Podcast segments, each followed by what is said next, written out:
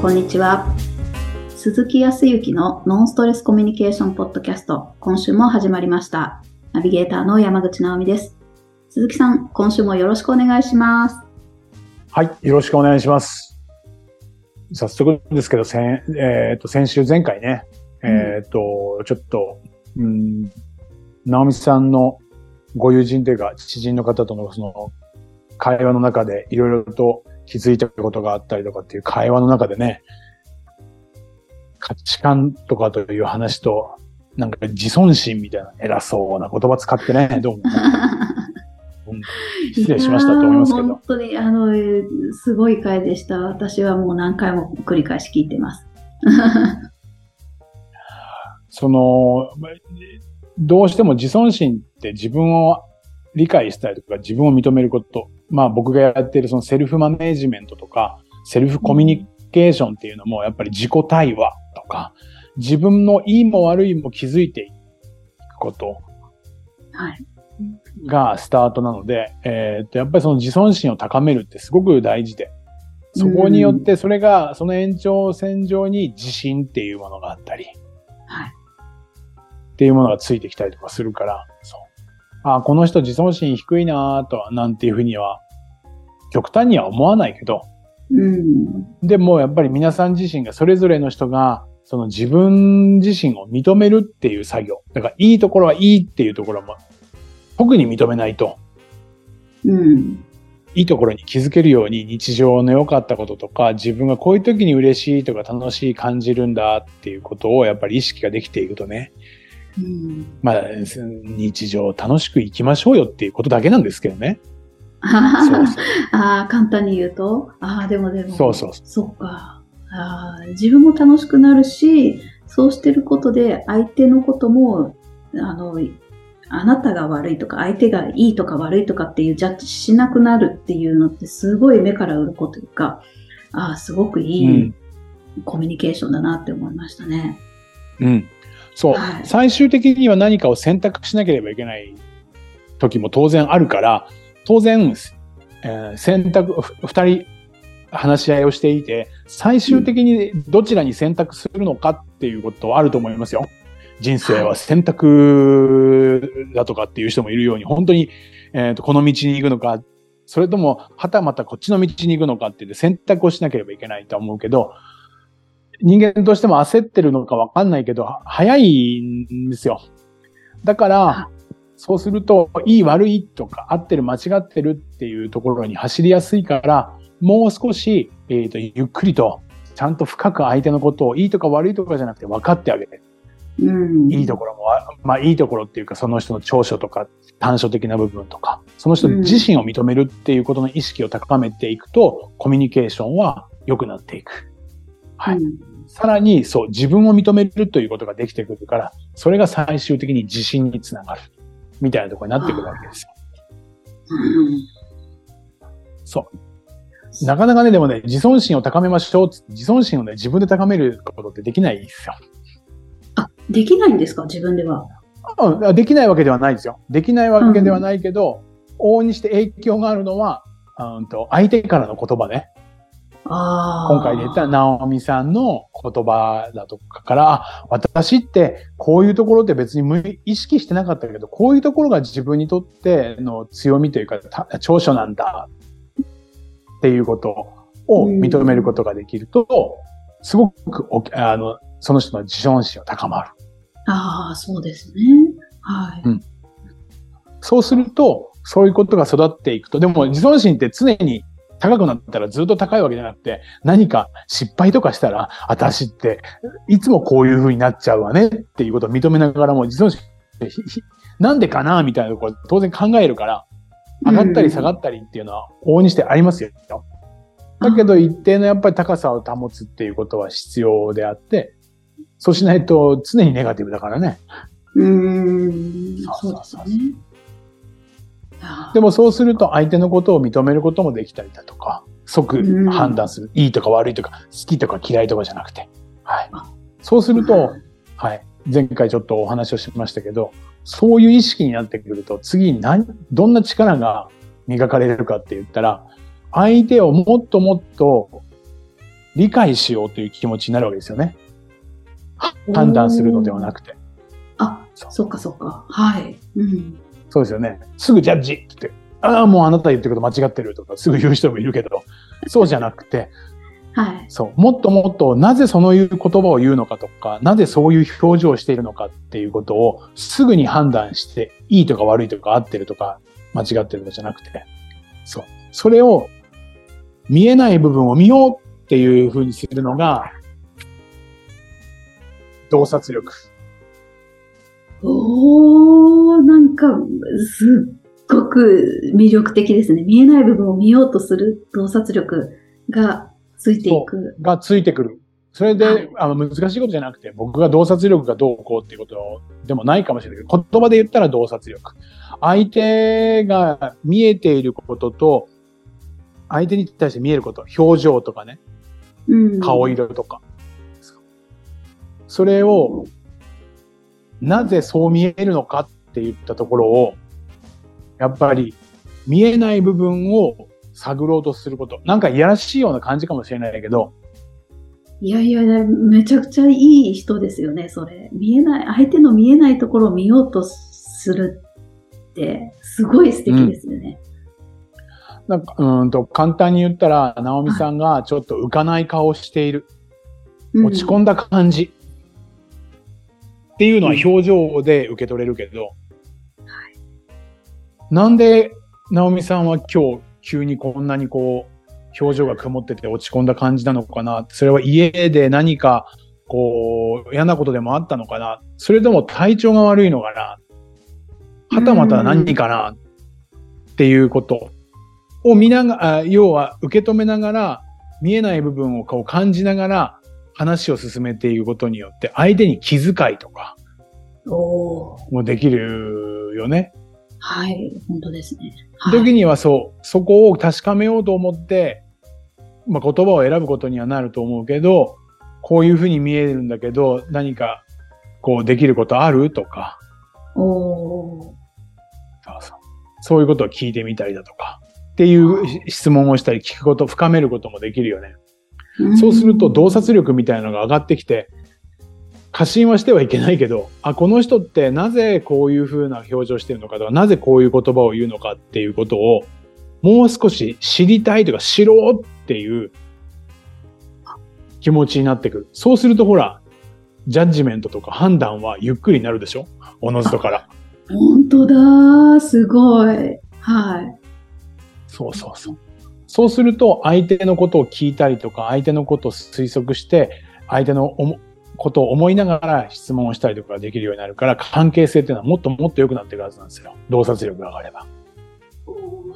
すっごくレベルの高い話になってきたような気がします。すごい魅力的ですね。いやいやい はい。だから、どちらかというと、ちょっと疑問に、なぜこの人はこういうふうに言うんだろうとか、そういうことを、はい、疑問に思うっていうこと。はい。ただね、これ、言い方を変えると、洞察力って、人の顔色を見るわけじゃない。はい。うんうん。人の顔色を見るってなんか、あんまりいい言葉じゃないよね。印象は確かに良くはないですよね。人の顔色を見るっていう言葉になっちゃうと。はい。で、子供の頃よく言われましたよ。僕は。調子のいい人間だったから。本当に。本当にもう安い気はし、あもう人の顔色ばっかり見て。なんか立場が悪くなった時には急にいなくなるし、みたいな。あ自分がいいと思った時だけそうやってしゃしゃり出てくるみたいな。よく言われましたよ。面白い。でね、あの、洞察力って確かに人の顔色を見ることだと思うんだけど、使い方、その力の使い方が僕が思うに二つやっぱりあってね。はい。一つは、前者今までお話をしたように、ちゃんと相手の気持ちをこう勘ぐったりとか、相手がどうしてほしいのかなとか、ないしは相手が今どう思ってるのかなっていうことに疑問を持って問いかけたりだとか、確認をしていくためにするの何かって言ったら、自分が伝えたい気持ちとか、自分がやりたい行動とかっていったところをきちっと相手に伝えられるように気を使っているわけですよ。うん。はい。自分が心地よく関係性を保てたりだとか、自分が心地よく仕事ができるために、この洞察力っていうのを使ってるんですね。うん。だけど、後者の人の昔の自分ね、ここ、人の顔色ばっかりを見るっていう。結局何かって、人、感情が相手、相手にしかないから、はい。何かっていうと、相手の顔色を見て逃げちゃったりとか、相手の顔色を見てごまをすったりとか、結局相手だけの基準だけで言ってるから自分がないわけですよ。ええー、あなるほど。自分がどうしたいとかっていうのは、まあある意味嫌われたくないっていうのはあると思うけど、はい、うんうん。あってそれぐらいのところ、嫌われたら私一人になっちゃうみたいな。うん。私はこうしたいっていうもっともっと前向きな私の思いをきちっと伝えたいとか自分の思ってることを一緒にやっていきたいみたいなそういう行動になるのは洞察力だけどはい。洞察力を使って自分の思うようにいければいいんだけどうん上辺人のねこう顔色ばっかり見て判断している人っていうのは何かっていうと逃げていたりとか行動ができないとか、そうっていうところに出てる人たちが多い。まあ多いっていうか、そうね、両パターンある。うん。気づけていない時もある。私はちゃんとうんと子供のことをね、えー思っているからこそ、うーんと子供が言言ったあお弁当を作る。作ってるんです。確かにその通りだよね。うんそれが心地よければいいんだけど、それが不快だったりとかする人もいる。うん。不快だった場合は何かって言ったら、子供の顔色ばっかり見てる。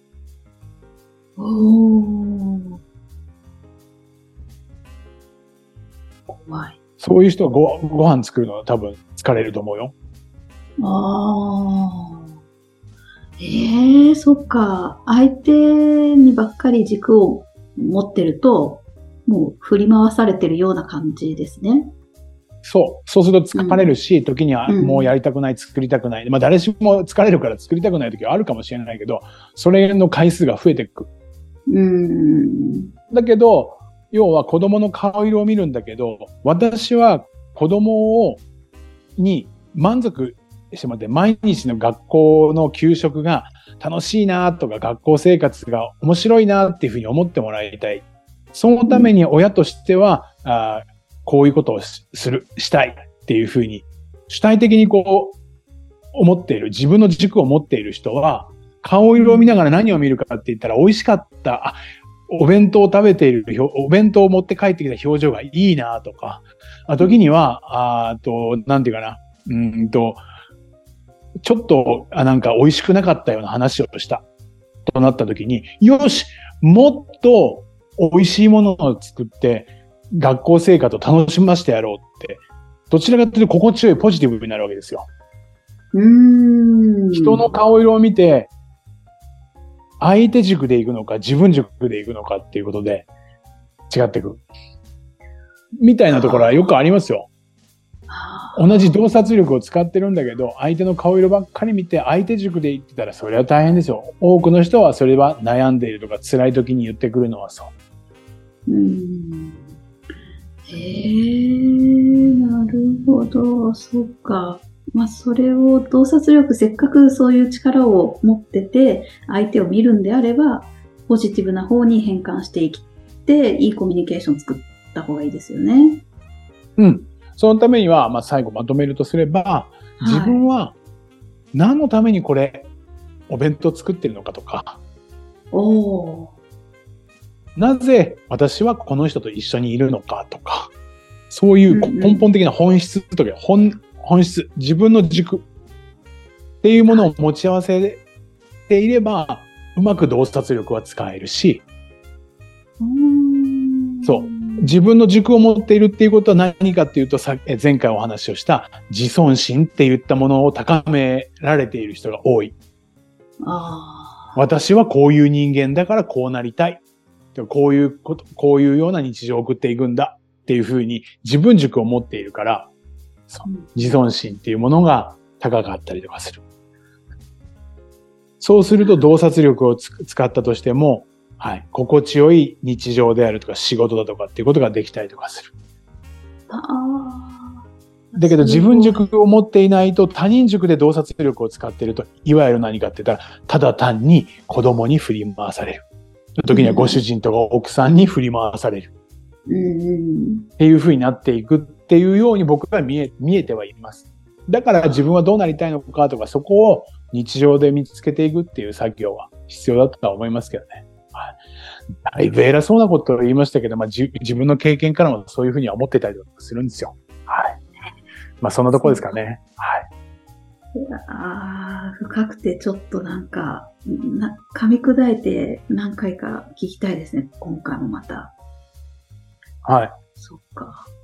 じゃあ、今の洞察力なのか、あの、人の目をただけにしてるだけなのかっていう視点を自分で持ってるだけでもちょっと意識も変わりますしね。うん。うん。変わってくる。うんうんそこをね、もし、されるんであれば、あんま気にする必要ない、気にしすぎると悩んじゃうからだけど、ちょっとした時に、私は、あーと、その、洞察力、当然人間だから人の目を見るわけで、動物は全部体洞察力がないと生きていけないからさ。うんうん。だけどそれをプラスとして持っているのかとか、マイナスとして持っているのかとかっていうのは、なんか確かめたりとか気づく機会は、こういうことをお話ししたから聞いて思う方はいらっしゃると思うよ。そうう。んちょっと意識してみるのはいいかもしれないね。はいそれが実は前回、前々回はい。ぐらいにお話をした、あの、すいませんを使うのとか、あーありがとうを使うのとかってあるでしょ？はいはい。っていう回が前々回ぐらいにはお話ししたことにつながってる。日常の、そう、えー言葉で言ったら謙虚なのか、謙遜なのかってことです。おー謙虚なことっていうのは何かっていうと、自分の自尊心持ってるから、あ何かって言ったら、褒めてもらった時に、ああ、どうもありがとうございますっていう。